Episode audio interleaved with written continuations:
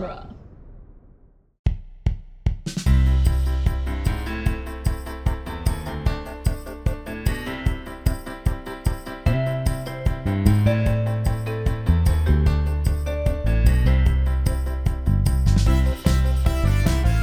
Everyone, and welcome to the Protagonist Podcast, where each week we look at a great character and a great story. I'm Joe Dorowski, and this week we're discussing Paula and Charles from the film Gaslight. And joining us for the discussion is first time guest Nicole Freim. Welcome, Nicole. Hi, thanks for having me. Very glad to have you on. Uh, listeners to our uh, Ground Pod Day special will have heard Nicole on our yes. feed. Mhm. Uh, but it feels very strange that we have not had you on because I think it's probably been three or four years since we've been talking about getting you on the podcast. well, but those were pandemic years, so those count, I think, you know, e- both longer and shorter.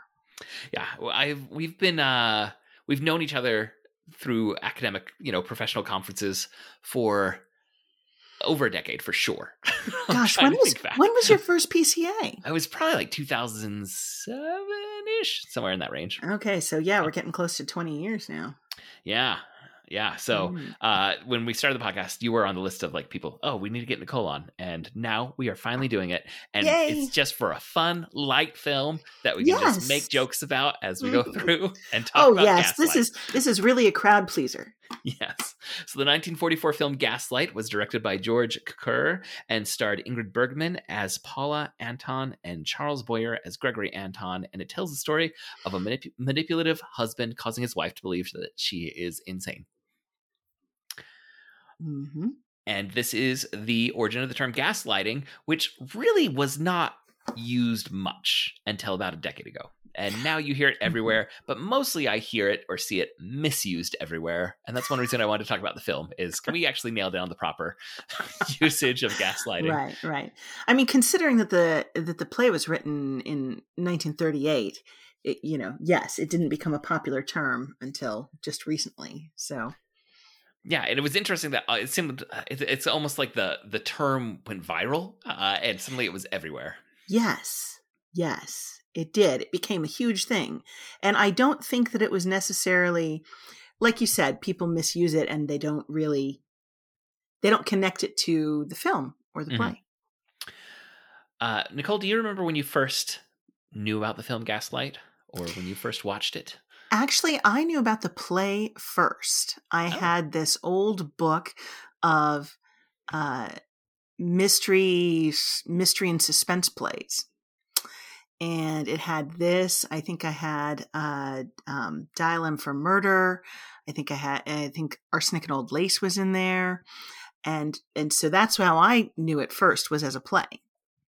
I didn't see the film until um, probably I don't know. I think sometime in college. I mean, that makes sense. Uh, if you're going to study film, that's when you get exposed to a lot of um, this this era of, of cinema. hmm Actually, I never studied film in college. I mean, oh, no, just- I my undergrad degrees are in uh, English and theater. Mm. But W- with your pop culture emphasis of your academia, I just assumed it might have been in the mix there for you. no, I'm just a uh, I'm a film nerd. I've studied film now. I mean, Mhm. later on, not in undergrad though. So Oh. yeah. Okay. Well, I I think I heard some professors mention the film when talking about film noir and psychological thrillers from the 1940s, but I definitely did not watch it uh, until last night for the first time. okay. All right. but uh, because of the the term gaslighting becoming so commonly used, I had read uh, some summaries of the film and you know Right. seen allusions to the film as Mhm. there were like explainer articles when people started to use the term a lot. Mhm. Um, and so I I knew about it and I thought, ah, it, you know, it I do enjoy a good 1940s noir. Uh, you know, moody uh, Mhm, mhm. suspense piece. And so I was like, oh, I need to watch that. And I just never got around to it. But um, like I said, it's it's been one that's been on our radar to talk about. Um, and it's very well done, I have to say. Well, she won a she won an Oscar for it, Yes. Yeah. Yeah. Ingrid Mhm. Bergman is going to Mhm. win the Academy Award and for Best. and Actress. wow, young Angela Lansbury. Yeah, Mrs. Potts. what are you doing? Being a saucy wench is what she was doing.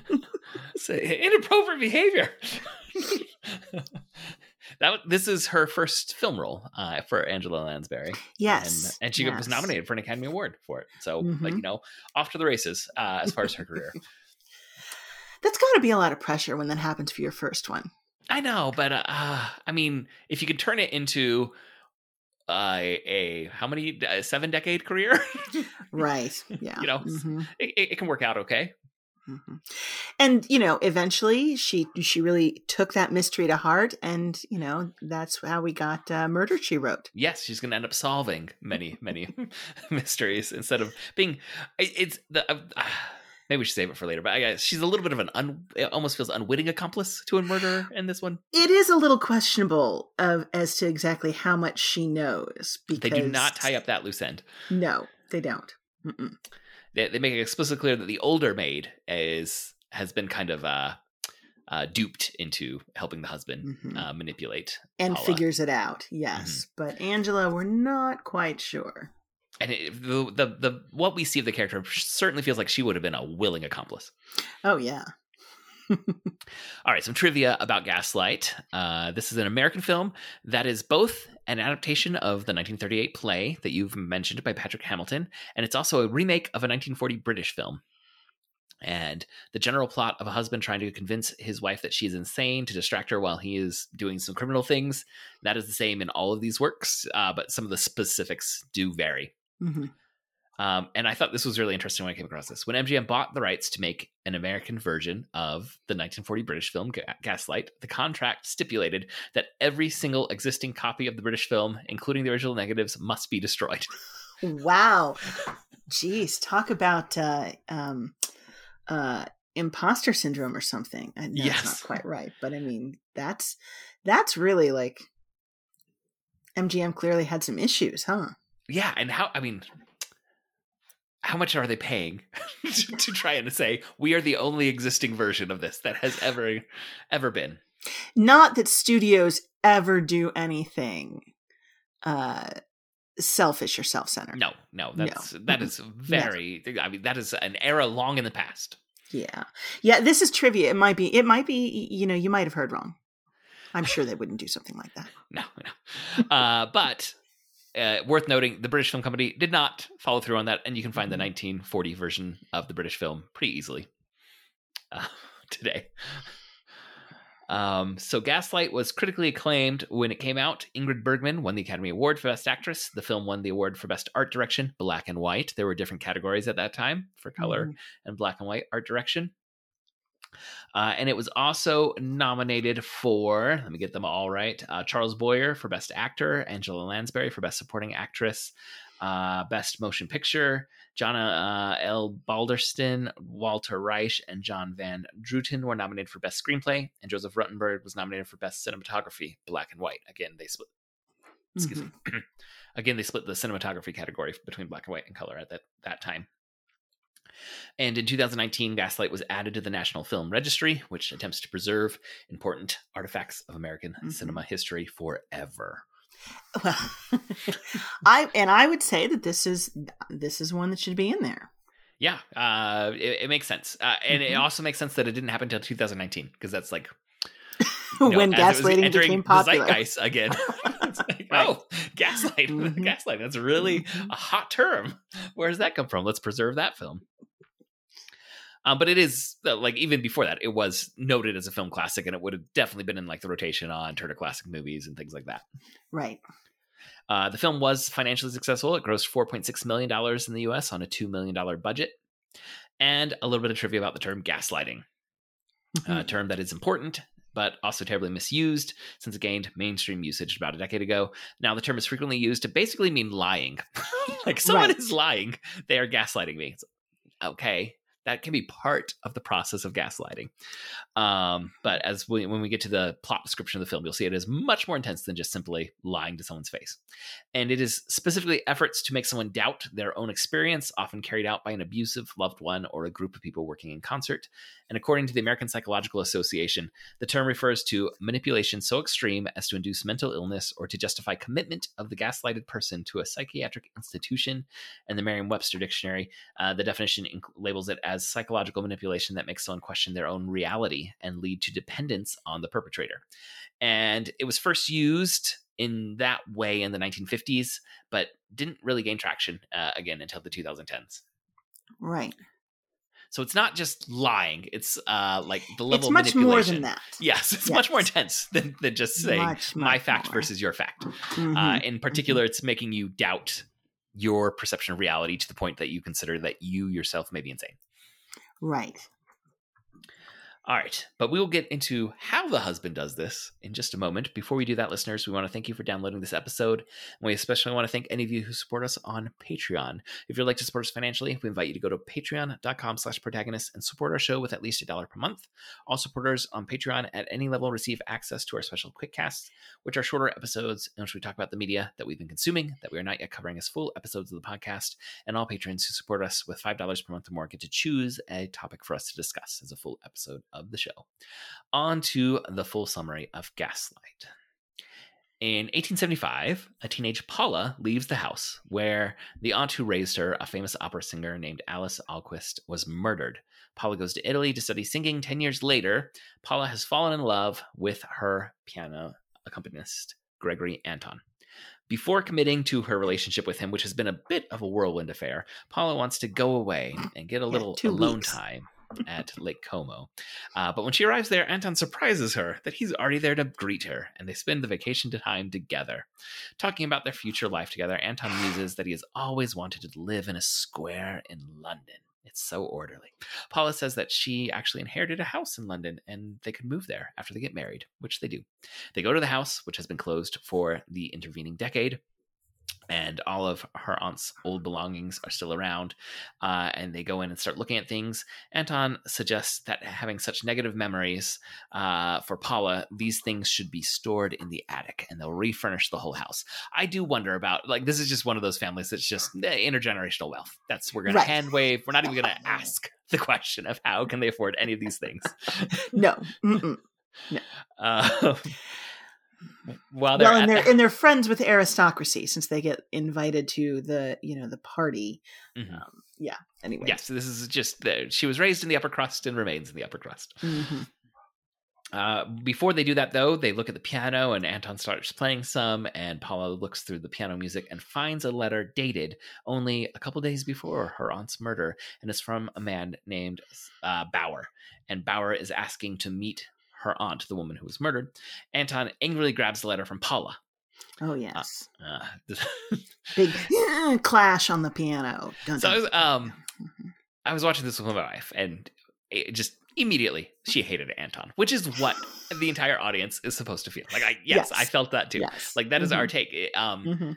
it- I think this film, or at least I've heard it put in conversation with something like um, "What Lies Beneath," but in that one, Mm. we're not sure what we're supposed to think about. You know, the character for a good chunk of the time. I think pretty much immediately, as an audience, we're supposed to distrust Anton in this one, Yes. and uh, and know that he is he is the bad guy. This is the villain of the piece. Mhm. So Anton tells Paula that she is always losing things and she's very forgetful. She says, "I don't think I am." kind of like, did I did I forget that I'm forgetful? Right. and he's going to give her a piece of jewelry that is a family heirloom and he cautions her to be very careful with it because she's always misplacing things. She starts to put it on her necklace and he says, "No, the, the pin on that brooch is loose. Let's uh, put it into your handbag." And he puts it there for her. I'll get it out. fixed for you later. Yes, they go out Mm. together, and uh, while they're out, Paula reaches into her handbag and realizes the jewelry is missing, uh, even though she has not opened the handbag, and she panics because she knows her husband is uh, saying that she's been very forgetful lately. Uh, when they get home, she tries to sneak away, but then he asks for it back so that he can repair it, and she has to confess that it has gone missing. And he says, "Oh, you know, he's clearly disappointed, but says, oh, don't worry, it's it's not that important." And he does this all the time, where like mm-hmm. he does something to make her feel foolish and stupid, and uh, then he he he gives her the flash of his anger, but then he tries to be the nice guy again, yes, and, and tell her it's okay. Mm-hmm. Um, Let's see. Uh, when they were out, there was a young Scotland Yard inspector who saw Paula and thought she looked remarkably like an opera singer he had a crush on when he was a child.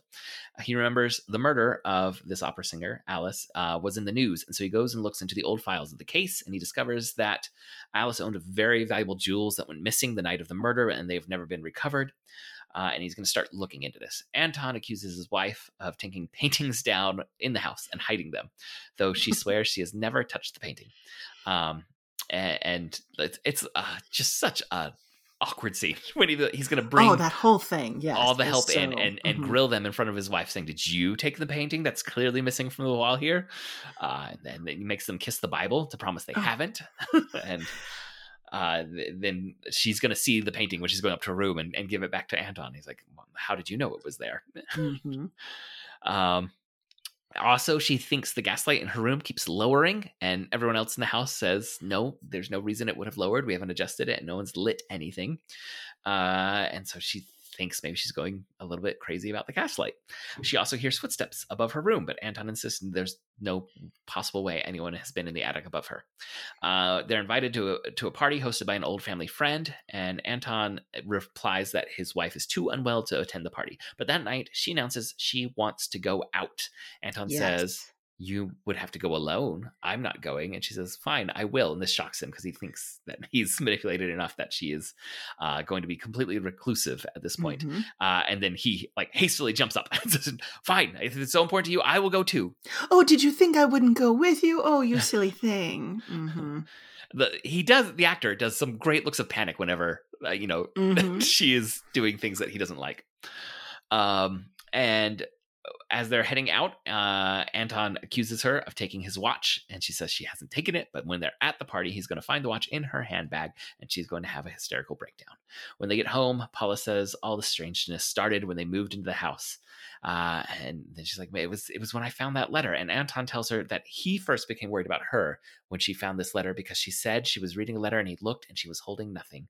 It was just air that she was looking at, and she, she it just boggles her mind. She's like, "I, I remember the letter."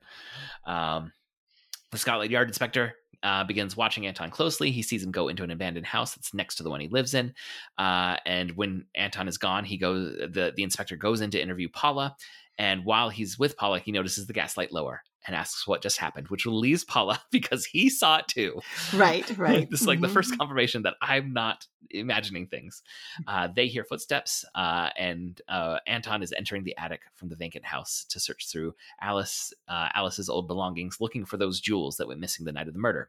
Uh, we uh, like all the dots are pretty clear for us now. He committed the mm-hmm. murder, couldn't steal the jewelry before he had to run away, and has committed a, a decade long con to get back you know, and, in order to find know, these jewels. You have to admire the commitment.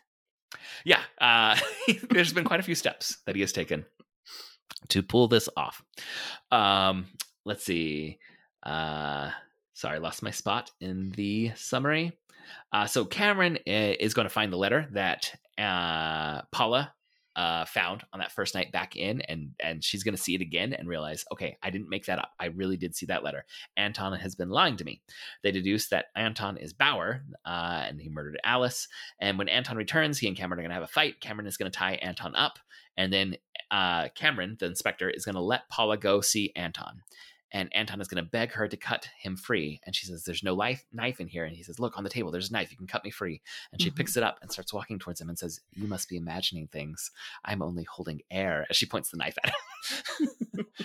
and she gives uh, a lovely monologue, which is why she won the Academy Award. And then the police are going to take Anton away. And that Inspector Cameron is going to say, He would like to check in on Paula and make sure she's doing okay. The end. Yep you always have to have that promise in the in 1940s film of don't worry there will be romance. Yes yes. She's not going to be a spinster a spinster because yes. she's been terribly manipulated for a decade. You know or, or traumatized for a decade and terribly de- uh, manipulated for about a year here. Don't worry we're not going to take a woman as lovely as ingrid bergman and and have her on her own. Yes. We'll pair her up with somebody. Uh, Nicole, Yes. Do you have any initial thoughts about the film that we want to just make sure we cover? Because I think there's so much we might lose track of everything that's there's worth addressing in this. That's true. That's true. There's um I, I obviously I watched it again, sort of preparing for this, and some of the things, you know how you, you notice things the the second time you watch it, the sort of like these little things, and um, their performances were great. I mean, um, uh, Paula and Anton, they were they were fabulous performances. But yes, there were little things that that the moment when um when she finds the letter he had been playing the piano and there was sort of the crash on the piano that was like the first time we really saw a crack in his facade because up to that point he was a little creepy and smarmy and he didn't give her room when she wanted room. You know i need to go away and think before i agree to marry you. And he okay sure take all the time you want. Surprise i'm here. You know but i mean so that but and then also when um uh the neighbor bessie was trying to come visit and he got angry about the guest that was another one. Like you see these occasional little cracks that up and up aside from those he could he could just be a jerk.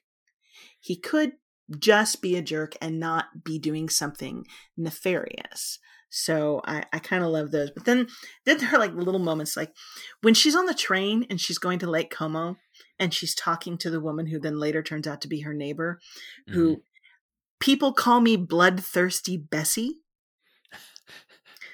and she spends her time re- she's reading a book about a deceptive man who murdered his wives and i'm like hmm foreshadow much yes. i mean Is- i mean he doesn't too on the nose here. Yeah. um anyway there's there's some other ones um i also i mean i think we'll get to her her last monologue um but i will say when when she was doing the last one about is it a not you know i'm always losing things listening to her i was like oh my god isabella sounds exactly like her mother the cadence of the speech and and the way she was speaking it sounded exactly like Isabella Rossellini, but of course Isabella sounds like her rather than the mm-hmm. other way around. Yeah. So, anyway, Uh, uh, no, I, I agree with everything you said. Uh, there's there's so much that is good, but also some of it does feel a little dated in how maybe how much is laid out for the audience. Like there's not Mhm. maybe trust that the audience is going to do it. Some of it is there's a little hand holding. Uh, That's that true.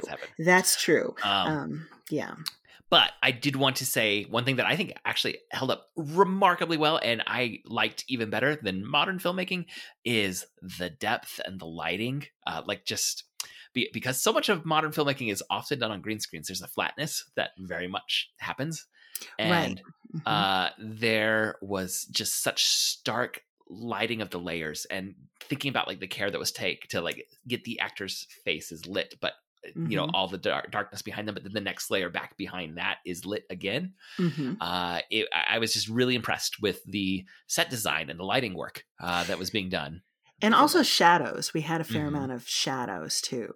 Um, I I can recall like different times on the staircase and things like that. hmm yeah it, it you could like feel the physicality of the space which uh very much this is um one of those noir stories where uh you know the the house itself becomes a character Yes. uh and there was um there was some comment that i saw let me see if i can if i can find who said it but talked about that in this era in the 40s there is a wave of films that have um, here we go. Uh, Emanuel Levy said this. He says a thriller soaked in paranoia. Gaslight is a period uh, film noir like Hitchcock's The Lodger and Hangover Square, set in the Edwardian age. It's interesting to speculate about the prominence of a film cycle in the 1940s that can be described as "Don't Trust Your Husband." It began with three Hitch- Hitchcock films: Rebecca, Suspicion, and Shadow of a Doubt.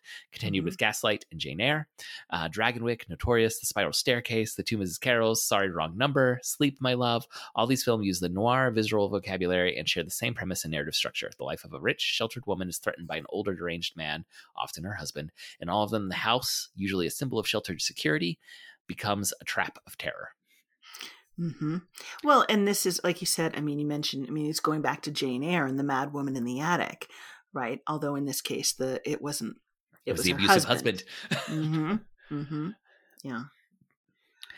Uh, and I, you, when you were talking about what you liked about the film, and you said like he he could just be a jerk. Uh, there's that, but he's there's no way you can see any of this and not say he's he's super manipulative, right? Yes. so, so yes. jerk, but but it's like evil. Well, I mean, I, I, like like does he have ulterior motives for crime in this case, uh, which right. is what he has. Uh, but there's uh, any number of films and stories and real life experiences that we can point to where the very often the man is mani- manipulative mm-hmm. uh, and uh, in evil ways, but he's not doing it to cover up a crime, which is what we have in this one. Right, right. As opposed to just being manipulative because he's that way. Mm-hmm. Right. Mm-hmm. mm-hmm. Oh. Um, and some of the things that he, I mean, even just the little, the little ways that he's manipulative of, he doesn't want her to put the coal in the fire, ring the bell cord to make the servant come do it. But then, you know, when the servant shows up, then he's flirting with Nancy in front of in front of his wife, and it and it sort of and of he also makes her be the like he makes her kind of be the pushy one towards yes, the servant. Yes. Oh, she wanted you. It wasn't me. She rang for you. Like oh, she can't be bothered to put the coal in the fireplace instead of, but, but she was going to, and you told her to ask for help. Mm-hmm. right. Mm-hmm. Yeah, he is. Uh, it, it is a great performance of Slimeball. and yes, as you said, there's there's all these little moments of manipulation as well as the big ones. Mm-hmm. Um, the the isolation that he's going to ensure uh, that she experiences. I mean, the the sleight of hand that he does to to both remove and plant mm-hmm. things uh, that he, that he says, and and the whole scene with the picture, like those are big ones. But every conversation that they have, you actually can start to track like he's twisting her experience, yes. like mm-hmm. in front of the mm-hmm. audience's eyes. He's mm-hmm. reframing things in a way that makes her question herself and uh, ensures that she I mean, this is his hope, and it lasts for most of the film, is going to see him as the rational authority figure. Yes. Yes.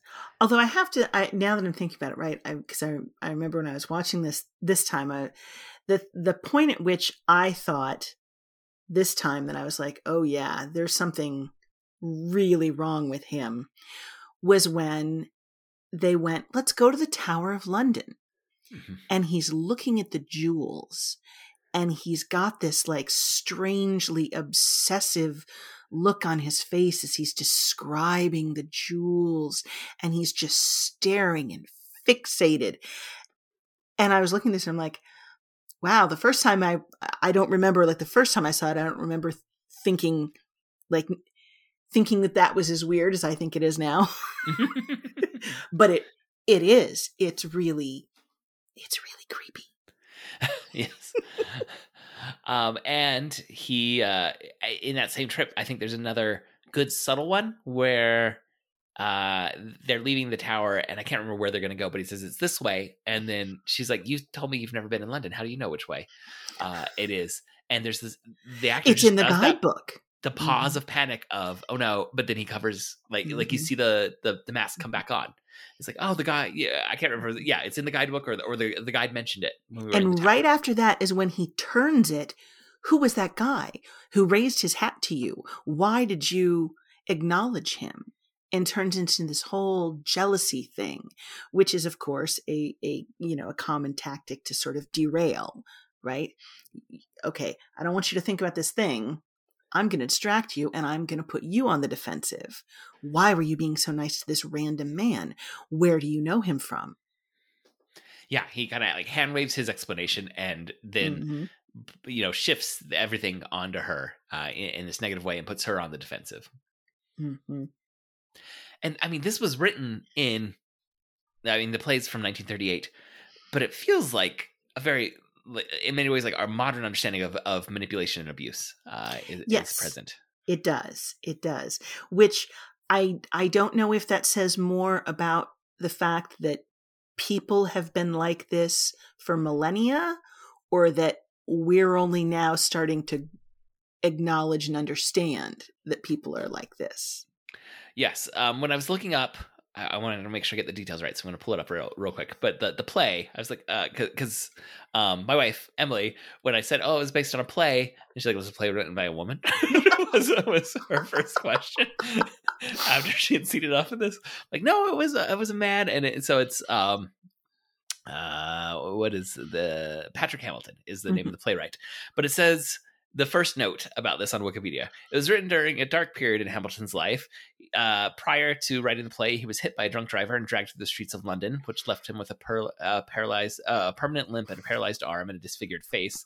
And shortly after, his his mother took her own life. So he's not in a good place about the human condition when he's no, writing this, and no. he's not thinking trustingly of other people. Uh, I, I, I would say no. and uh, there is definitely a darkness uh, that that permeates. We, but it does like it. We joked about it like being the classic comedy moment of you know comedies end with the promise of romantic future, mm-hmm. uh, and that's what this this film does give us that little bit of light at the end. Um, but I, I think oh, I don't ahead. think it's in the play. I, I was going to say, uh, is that in the play? Was one question I had. Is that something that the studio said we need to have that?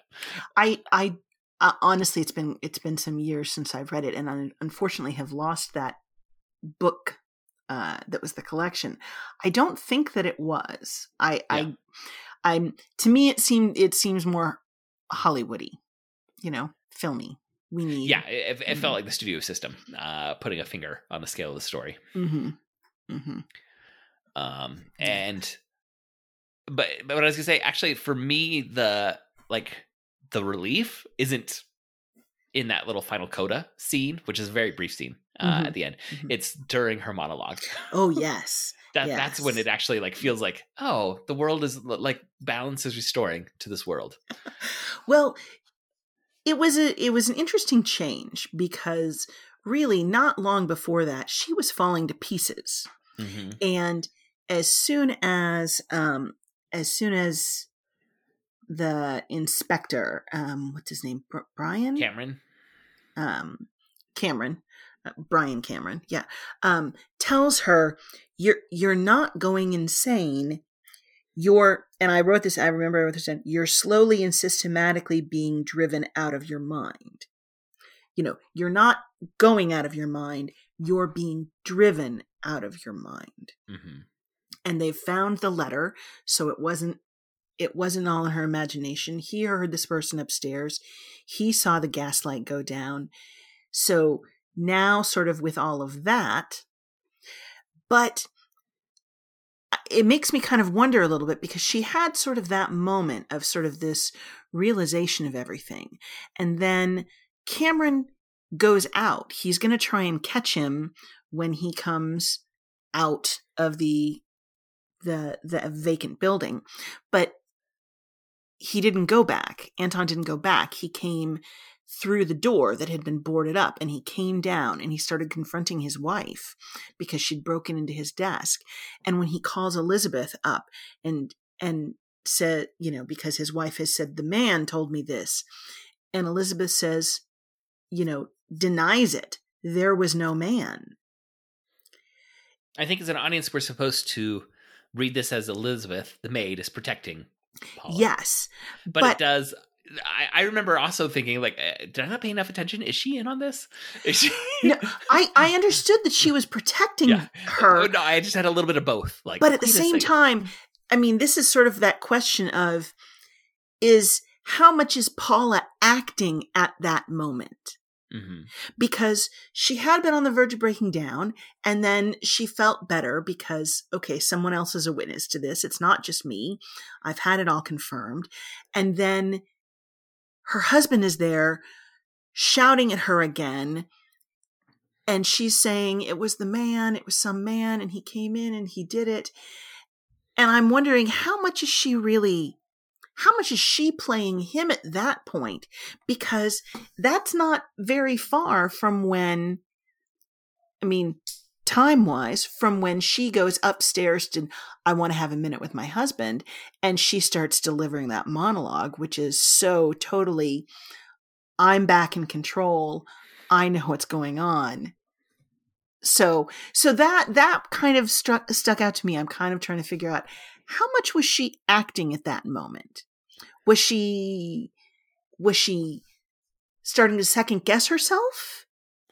Or was she pretending to be as befuddled as before?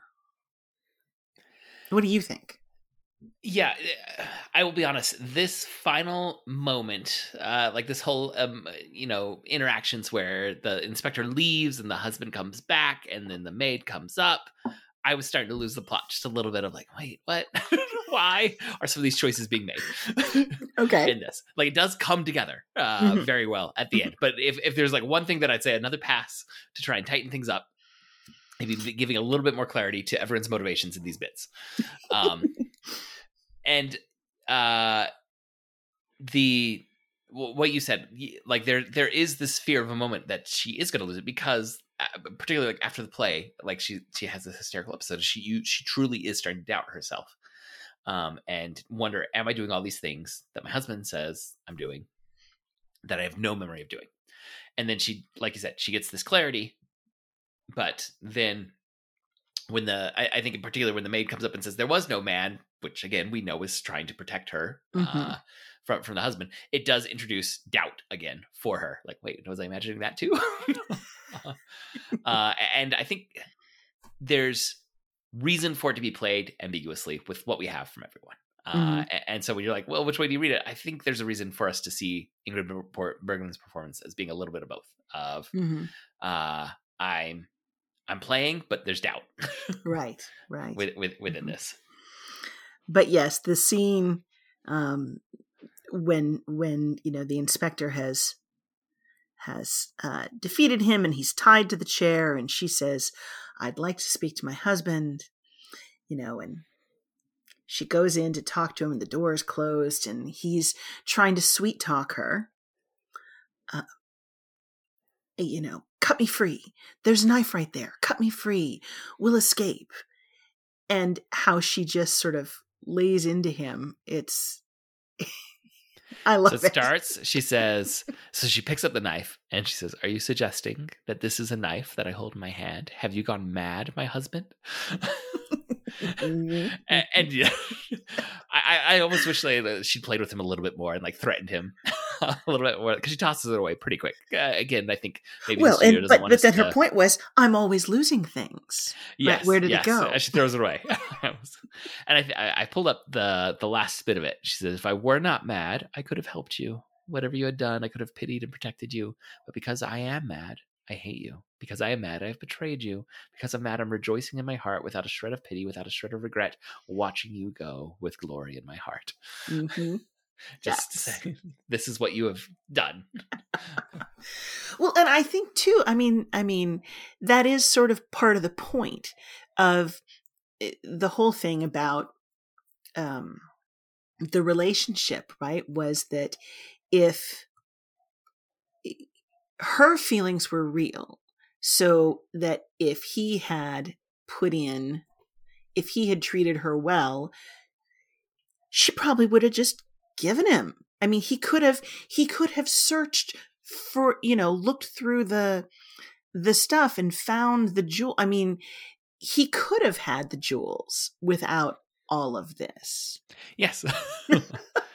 right? And he's married to someone who has money. She's got a great house and you Mhm. know i mean come on you you Well- of course then there's that little thing didn't cameron said he At he the end. has a yeah. wife already you know but whatever. Uh, yes, he does say that, eh, but also we get um, uh, Anton's motivation, yes where he says, "I don't ask you to understand me. Between us, all the time, were those jewels, like a fire, a fire in my brain that separated us. Those jewels which I wanted all my life. I don't know why. Goodbye, Paula." Hmm Uh, eh, like this, I don't even know why I was obsessed with the jewels, but I have had this obsession with finding those jewels. And we saw, as you said, that creepy moment in the Mhm. tower Mm-hmm. when he like lets that again that facade crack through and, and we see the real him is this obsession with jewels with the beauty Mhm. the the light inside of them Mm-hmm. uh and the idea of their like their long lives like there's something about them that just fascinates him and i kind of like that they say like his grandmother was just i don't know why well, but this is this is the idea, right? That um, that people who who do this sort of thing, who are mentally abusive to someone else, often have their own issues, and this Mhm. was his, right? That this was he's not he's not normal, right? I mean, I think that's sort of m- maybe a way of trying to say, see, if he'd been in his right mind, this might not have happened. Yeah, he's not well, uh, which, is driving him to through because of his obsession to put one of the more convoluted evil plans. Yes. uh, that, we've we've talked we, we've talked about 400 stories. There's been a lot of evil plans that we've covered on this podcast. This one's up there in terms of Mhm, how mhm. convoluted it is. Yeah. When his end goal is to get his hands on jewels that his wife has well walked him into the house where the jewels are. Yep. And Uh, you know, there you go. one, he's there. so, why do you need to make a big production? He was clearly a theater kid in his younger days. Yes. he is. He, he he has a dramatic flair. Yes. Yes. um, and uh, I th- I think one other interesting thing that's worth thinking about is um because the term gaslighting, like they they say uh, in some of the descriptions I saw, it's like um a gr- or a group of individuals like in the film and and in that reading of the film very Mhm. much at the very least the angela lansbury character is involved in manipulating her hmm um, I think that's maybe written by someone who only read a plot synopsis and didn't watch the whole film. 'cause- Well, I think that I I don't know that I think that that Nancy was really in, involved. I think Nancy believes what believes what she's been told. When you start a new job, Nancy is the Angela Lansbury character. Mhm. You get hired, and the man says, you know, don't bother my wife. She's not all there. And you see her in positions where you're like, okay, this seems kind of questionable. You just accept it.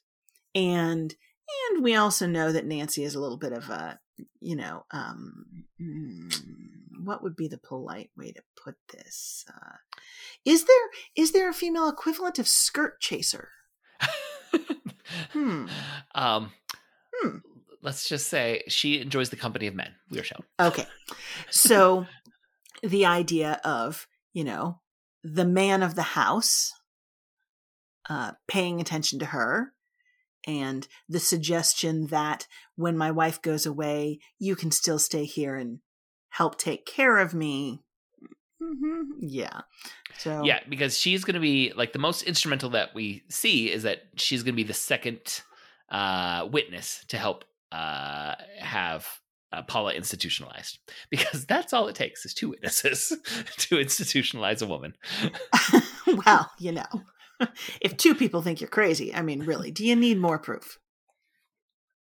Uh, but but I agree with you with your take. Like we're just not given any evidence that she is really scheming or manipulating the way like, like she has become a pawn in his manipulations. Uh, Right. In some ways, a too willing pawn uh, in Yes. his manipulations. But she he has not like brought her in that hey we're trying to get these jewels over Mhm. here Mhm. and and the the um the the older maid and also uh the younger maid they do seem to legitimately think there's no reason that your gaslight level would have changed um when Right. he's gone up to the attic because they don't know he's up in the attic and has lit it and they're saying no one no one else in the house has lit a gas you know, well and uh, of course that's the thing right? If if i hear noises upstairs quick come here come here listen to this. And then nothing's happening of course the other person is going to think "N- n- no i don't hear anything. Right? Mhm. i mean or did you see the gaslight go down N- no i mean if you don't see it if you don't hear it it's easy to believe what someone else says about "Eh, my wife isn't all together. yeah it, it becomes evidence for the premise that they were told from the very beginning Mhm. uh not uh you know something that they're going to try and make the wife think she's crazy Right. I uh one thing I I think it was it must have been when the term gaslighting first started to be used. One of the uh, articles that I had read to explain it made it sound like it was much more deliberate the adjusting of the gaslight level or the light levels in the house Mm-hmm. as a means of manipulating her and making her think that no, it hasn't changed when he had really changed them. But it really is just the uh, the fact that he has lit uh, a light up in the attic causes Yes. her lights to dim, Yes. uh, Mhm. and it just by you know happenstance ends up being a piece of the manipulation. Right. He didn't he didn't set out to mess with the light levels.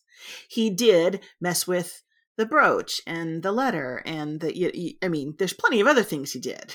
hmm But that one just was sort of lucky accident. Now, in talking about how convoluted his scheme is, how long would it take you to rifle through the belongings of an attic?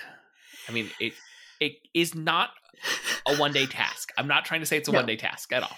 But But but this seems to have gone on for months because at one point we we hear like that she they've been there for at least 3 months. hmm And There- fairly regularly, it seems like he's going up into that attic and hunting Yes. for these jewels to the point that he wants to institutionalize her so that he can search more freely through all the belongings in the attic that he's been going through for months on end.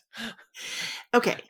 We're not talking about like the basement at a museum, which, you know, notoriously they have stores and stores and stores of things. Oh, look, here's an original Da Vinci. We literally didn't know we had. Look at this sketchbook. It's Da Vinci's. Oh, Oh, what a cool. find. So again, this becomes one of those are we kind of stretching it a little? Or I, yes. I mean, I suppose you could say it's his obsession. Mhm. so that he has not found them, but he won't give up because he's convinced they must be there.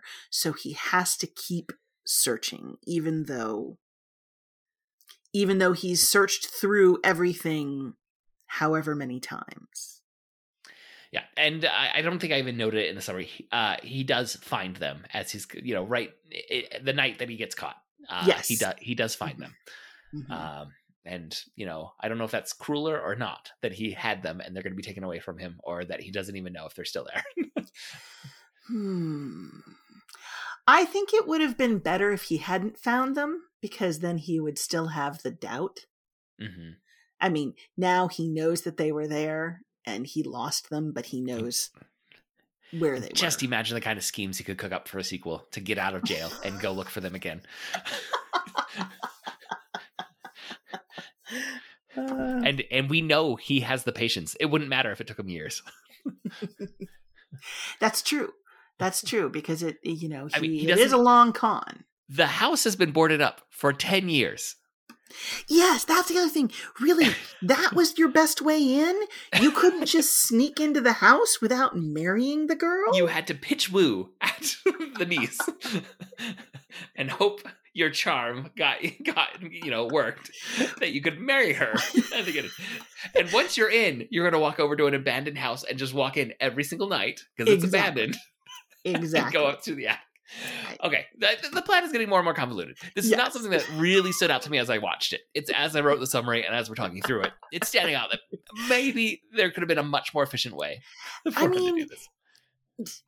it's not like it was um it's not like he was trying to break into say the tower of london he was trying to break into an abandoned flat i Yeah. mean Now, in his defense, this is the site of an unsolved murder. If he got caught just going in like a month later, they would probably suspect he had some connection to the murder. true By true. waiting a decade and coming in as a legal resident, he, Yes. Mm-hmm. he removes any of that suspicion. So, the, yeah, nod to his patience. It does have some dividends there.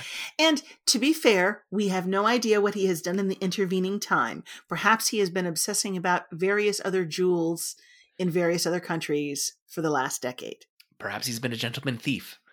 Uh, yes suddenly we're into to catch a thief with Cary Yes. Mhm. Um, but on the whole, I mean, we, we've picked out a few nits. Yes. Uh, this is a successful film, and I do Mhm. recommend if you've Mhm. never seen it, listeners, it is absolutely worth a watch uh, for both the performances, which are fantastic. You understand why she won the Best Actress award, uh, both for her playing the descent into self doubt and oh, borderline madness, and then the turn of oh no, I'm in control here. Mhm. Uh, it is just a stunning performance, and his performance as a creep is also fantastic. Um, it, you do sense. Um, let's see, Charles Boyer's performance uh, is is is very good, and I, I think this is one of those instances where uh, I think some people might watch it and say, "Is she a little naive to not fall?" Uh, but I think the bigger question is, how evil is he to do this to another human being? like, the, it, it, it's he is doing something so terrible to another human being who is so trusting of him. Uh, mm-hmm. You know, that's why we we might say, "Oh, is she being a little naive?" It's because she loves him. She thinks this is her loving husband that wants to take care of her, and it doesn't cross her mind that he's going to be as evil and manipulative as he turns out to be. Yes, yes. There's um, there's a there's sort of a a couple of moments that I think um, also, I mean, uh, besides what we've already talked about, the moment when she's attempting to go out for a walk and she tells the maid, "I'm I'm I'm going to go for a walk," and she, but she goes back in and she's going to get an umbrella, and the maid's like, "Well, what do I tell your husband?" Tell him I went for a walk. Well, where are you going? And Nancy's questioning her about this, and you can see her. You know, Ingrid Bergman is really playing the she she wanted to get out of the house. She wanted to go and do something. And and it all just became too overwhelming for her and so she just goes back inside mm-hmm. and then the other one is when she decides to go to that party anyway and she comes down and she's dressed so nicely and and he of course i already sent our regrets we're not going to go and she's like i i want to go i'm going to go and the way she's saying it you can tell that she's she's hesitant about about it. She doesn't know she's feeling up to it, but she's determined to go. And so I think like that is one of those moments that you can kind of see the flash of what's going to come at the end of when she sort of takes back control that that she isn't completely broken. Yeah. And yeah that that that uh, exchange and i really also quite like his performance of panic that she's standing up for himself. Yes. Uh, in, mm-hmm. in, in, that moment it's another uh like the j- just the two of them together on screen. It's like oh this is actually a really good pairing mm-hmm. uh right here. And they're, they're bringing out good good good performances from one another uh in, in that exchange. And i mean hopefully it's become clear the term gaslighting it's not just saying i remember it one way you remember it another It yeah. is orders of magnitude beyond in manipulation it would be you know planting uh, evidence for your version of reality to make the other person mm-hmm. question their version of yes. reality yes although whenever i hear the term gaslighting i think of that uh, that meme I saw years ago. Convincing your girlfriend she's crazy or paranoid is called gaslighting and it's a dick move but convincing her she's a robot with artificially implanted human emotions is called blade running. It's a Philip K. Dick move. but I'm bummed. Yeah. Uh, well, uh, Nicole, do you have any final thoughts about gas, uh, gaslight? I think we've, I think we've pretty much covered it. I think it is really kind of one of those classics of film noir, and if you're interested in film noir, this is one of the ones that I would, I would recommend. Um, mm-hmm. It's it's worth it's worth the time. Yeah, totally agree. Mm-hmm. Uh, even if like you feel like you're you're a bit familiar, it's worth sitting down and watching the whole thing. Mm-hmm. Well, Nicole, you are a first time guest on the podcast, as we said, and we always ask our first time guests a question about great characters because we like to celebrate great characters. If you could host a dinner party with a handful of fictional characters, who would you want to hang out with for one evening? Oh, gosh. Now you did warn me that this was going to happen and i still am you know i'm i'm sort of uh i i'm always you know, a little flummoxed with things like that because there's so many people i'm like I feel almost like uh, Ross on that episode of Friends to tie in the Isabella Rossellini thing when it was, you know, your your freebie five, and he's like, "Well, first I need to divide my candidates into different categories." To narrow down the list. But if pressed, I would probably say from some of my uh, favorite stuff, um, uh, Harry Dresden. I I'm a fan of the Dresden books. Um, uh, I've been I was just rewatching uh, season two of Good Omens, so I'd probably say Aziraphale. I uh, I don't know if I could put up with Crowley. I mean, as a pair, yes, but mm, I don't know. Um, I like. Uh, I also would probably invite Sophie from Leverage. She's a theater person, so we would have we would have that to to talk about. And um, Leverage was that a TNT show? Huh? Yes. Was that a TNT show? Am I remembering the right show? Yes, it ran. Well, it ran five seasons. It won the People's like favorite TV show, People's Choice Award, after it had just been canceled. They did do a, uh sort of a sequel series called Leverage Redemption, which I think went two seasons. I don't know if they're making another one, but Mhm. anyway.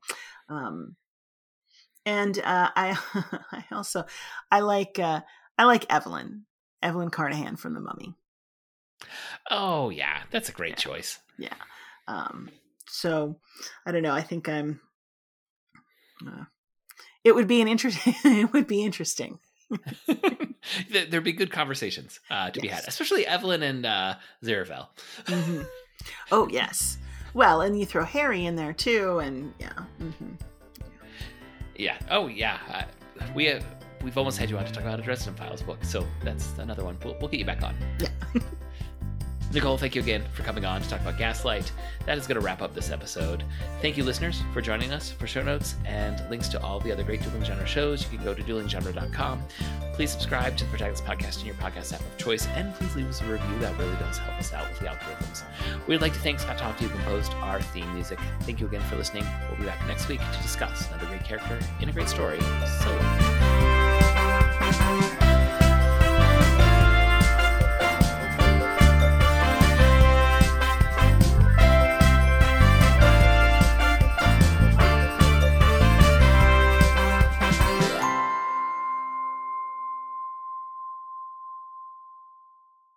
Uh, listeners for let's see.